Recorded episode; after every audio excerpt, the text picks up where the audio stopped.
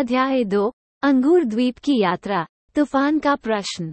तूफ़ान ने जाना कि बुद्धिमान बुज़ुर्ग ड्रैगन अंगूर टापू पर निवास करते हैं, जो जादुई अंगूरों के लिए प्रसिद्ध होता है।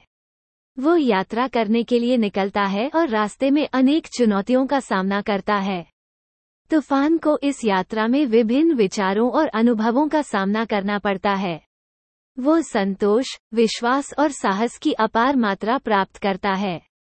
एक दिन तूफ़ान एक जंगल में जाता है और वहाँ एक चुड़ैल के साथ मिलता है।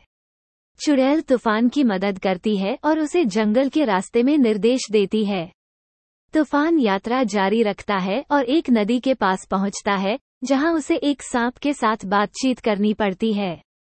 सांप तूफ़ान को उसकी विभिन्न गुणों के बारे में बताता है और उसे मार्गदर्शन देता है कि वह विश्वास करे और अपनी मंजिल की ओर आगे बढ़े।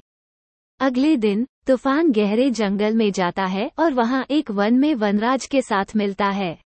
वनराज तूफ़ान को आहार और रक्षा के महत्व के बारे में सिखाता है और उसे आगे की यात्रा के लिए शक्ति और साहस प्रदान करता है। तूफ़ान की यात्रा जारी रहती है और वो आकाशीय पहाड़ी के पास पहुँचता है, जहाँ उसे गर्मी और बर्फ़ की शक्ति के बारे में सबक सिखाया जाता है।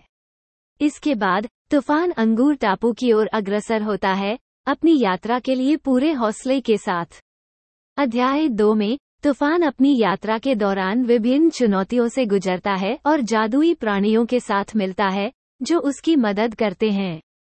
इस अध्याय में, बच्चों को ये सबक सिखाया जाता है कि मित्रता, साहस और अपने मूल्यों पर आधारित रहने का महत्व क्या है।